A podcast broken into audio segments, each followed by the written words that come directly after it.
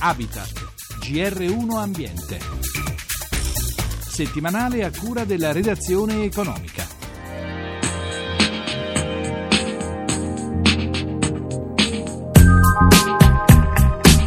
Promessa è stata fatta dal ministro dello sviluppo economico Federica Guidi al G7 sull'energia che si è appena svolto a Roma. Il governo continuerà sulla strada delle rinnovabili, contrasterà posizioni di rendite e speculative, ma non smetterà di investire sulle energie pulite.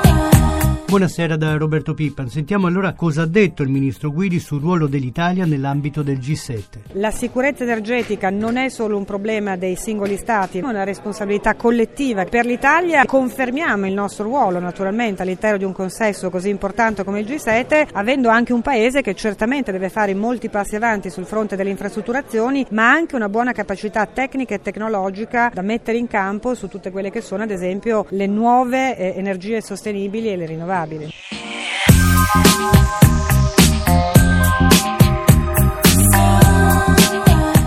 La diffusione delle fonti a ridotto impatto ambientale nel nostro paese continuerà dunque ad aumentare ed i consumatori saranno sempre di più anche produttori. Lo conferma l'ultimo rapporto di Legambiente sulla diffusione delle rinnovabili nei comuni italiani e l'innovazione nelle reti energetiche. Sentiamo Giuseppe Di Marco. Le fonti pulite per la produzione di energia vengono oramai utilizzate in tutti gli oltre 8.000 comuni italiani. La crescita negli ultimi anni è stata inarrestabile. Nel 2008 i comuni che ospitavano almeno un impianto erano circa 3.200 quasi 7.000 nel 2010, 7.970 nel 2012. Ma quali sono le nuove frontiere dell'energia verde? Ce lo spiega Katiuscia Eroe, curatrice dell'ultimo rapporto di Legambiente sulla diffusione delle rinnovabili. Tutto quello che riguarda l'autoproduzione e l'autoconsumo, la vendita diretta per chi ha i propri impianti ad altri utenti, la prospettiva del 100% rinnovabile, autosufficiente, dove il consumatore non, è più un semplice consumatore ma è anche un produttore di energia, è assolutamente la, la nuova frontiera, quella che ci consentirà di abbattere le spese in bolletta, quello che ci consentirà di vivere meglio, di poter eh, risparmiare economicamente, questo non riguarda solo le famiglie ma riguarda anche le aziende. Ci sono dei comuni che utilizzano esclusivamente energie rinnovabili? Sì, noi quest'anno abbiamo premiato un'unione di comuni informale che è quella di Primiero e Vanoi. Sono otto comuni che grazie alle biomasse, all'idroelettrico e al fotovoltaico, a una rete di teleriscaldamento e a una rete elettrica pubblica e locale eh, soddisfano interamente veramente i loro fabbisogni grazie alle fonti rinnovabili. Come sono distribuiti gli impianti che utilizzano queste fonti? La distribuzione delle varie tecnologie dipende innanzitutto dalle peculiarità di cui gli impianti hanno la necessità, ma anche le caratteristiche dei vari territori. Se parliamo di solare, sia termico che fotovoltaico, questo lo troviamo ormai quasi nel 100% dei comuni italiani, essendo una fonte diciamo, democratica e utilizzabile in tutto il territorio nazionale. Se facciamo riferimento ad esempio al mini idroelettrico, lo troviamo naturalmente dove abbiamo le risorse dell'acqua, per cui sulle Alpi e sull'Appennino il grande eolico tendenzialmente nel centro-sud Italia, ma se parliamo anche ad esempio del mini eolico iniziamo a vedere una distribuzione che non riguarda soltanto il sud ma anche il nord del nostro paese.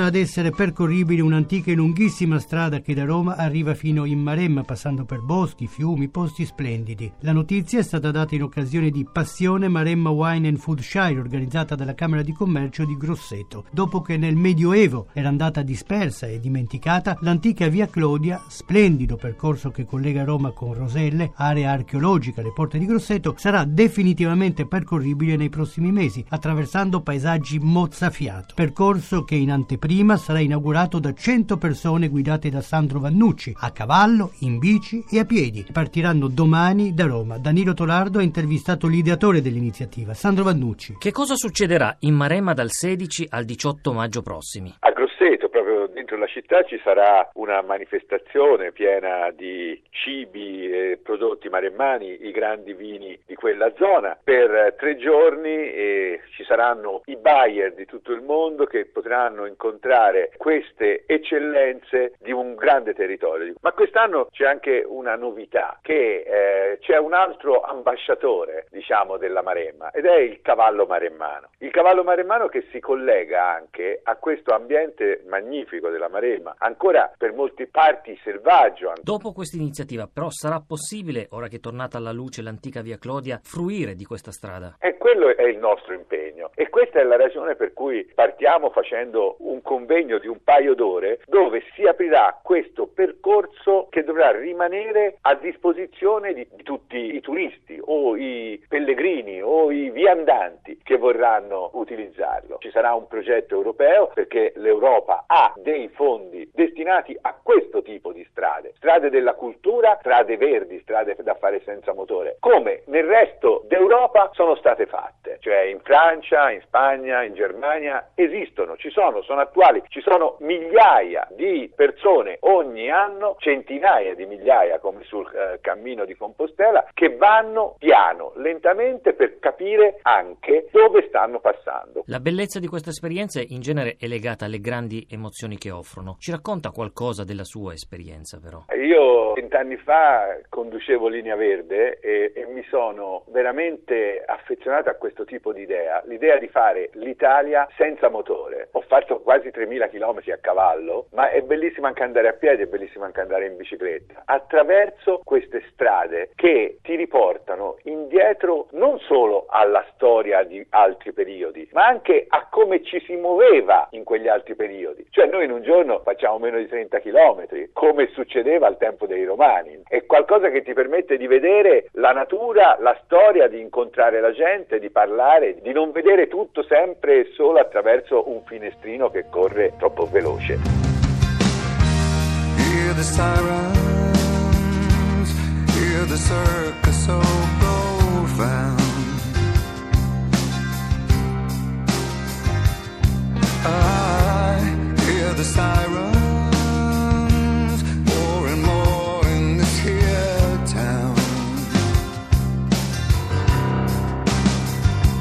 È una delle isole vulcaniche più belle del Mediterraneo. Nei fondali che circondano Ponza si possono vedere insenature e grotte scavate dalla lava dove vivono molti turini di pesci, ma anche tanti rifiuti, persino pneumatici fuori uso. L'associazione Mare Vivo e il consorzio EcoTire hanno avviato un'operazione di pulizia cominciando a raccoglierli. Rosalba Giugni, presidente di Mare Vivo, perché proprio Ponza? È l'isola nella quale lavoriamo molto anche con dei delfini guardiani che sono questo percorso didattico che facciamo con i bambini delle scuole quindi ci sembrava che poi era l'isola vicino a Roma, l'isola insomma anche molto speciale, una delle più belle del Mediterraneo, quindi iniziare da Ponza ci era sembrato il modo migliore per inserirsi anche in questa clean up dell'Europa. Fondali bellissimi quelli di Ponza, ma purtroppo come in tante altre isole sono i rifiuti che sono stati buttati nel tempo da persone sprovvedute che non amano evidentemente la natura. Il mare viene considerato un bellissimo tappeto blu dove buttarci qualsiasi cosa tanto sparisce, non si vede e quindi si pensa che non abbia nessun effetto sull'ambiente, mentre invece soprattutto le batterie, che noi abbiamo fatto tante campagne con Cobalt per il recupero delle batterie nei porti e continuiamo a farlo perché batteria all'interno ha acido solforico e piombo. Adesso questa campagna parte invece con EcoTire, che è appunto un consorzio per il recupero dei pneumatici fuori uso. Ce ne sono parecchi nelle varie isole italiane. Partiamo da Ponza, ma poi saremo in altre 10 isole dove uniamo un po' la parte di pulizia vera e propria, quindi di recupero e di smaltimento, unita anche a degli incontri di educazione, di informazione con gli isolani, ma soprattutto con i bambini. Quindi eh, c'è una lezione sul riciclo, un dibattito divertente con un pupazzo che farà delle domande. Molto carina di Ponza c'è questa organizzazione della Proloco che ha messo in piedi una, un'attività che si chiama Volontario per Amico e questo volontario per amico eh, ha invitato le persone ad andare sull'isola a fare pulizia delle spiagge, loro danno l'alloggio per dormire, tutto pieno fino a ottobre perché la gente ha risposto molto bene.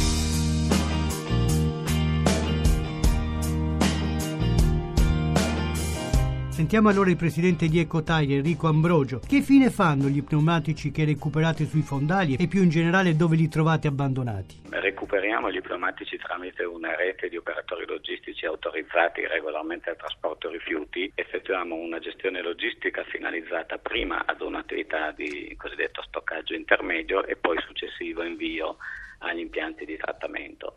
Gli impianti di trattamento possono in una prima fase effettuare una riduzione volumetrica, quindi una frantumazione, e a secondo della successiva lavorazione procedono con ulteriori affinamenti. L'utilizzo tipico finale è rivolto o al recupero di energia oppure al recupero di materia. In caso di recupero di materia ci sono applicazioni tipo negli asfalti, pavimenti, eh, manufatti di vario genere e l'ultima frontiera dovrebbe essere, però su questo stiamo ancora tutti lavorando, lavorando la cosiddetta devulcanizzazione, ovvero la riproduzione della gomma che poi potrà essere riutilizzata per la produzione di un pneumatico nuovo. Un po' come avviene per il vetro, quindi anche per i pneumatici un problema può diventare una risorsa. La filiera oramai è completamente operativa, per una volta siamo stati veramente efficienti in Italia. Questa nuova normativa è partita nel settembre del 2011 e già dal 2012 eh, a livello nazionale sono stati raccolti l'80% dei pneumatici immessi nell'anno corrente eh, sul mercato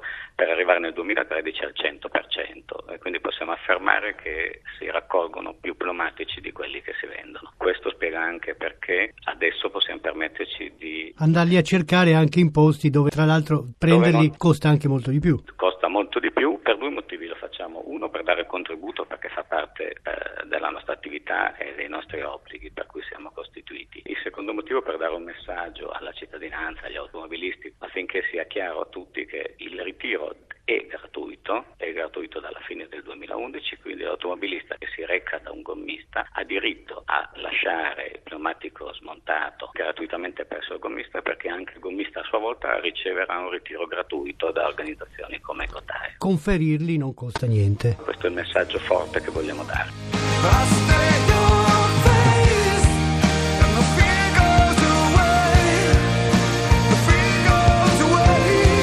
Per oggi la nostra trasmissione termina qui. Da Roberto Pippa, in regia, da Francesca Librandi, l'augurio di una buona serata. A risentirci venerdì prossimo.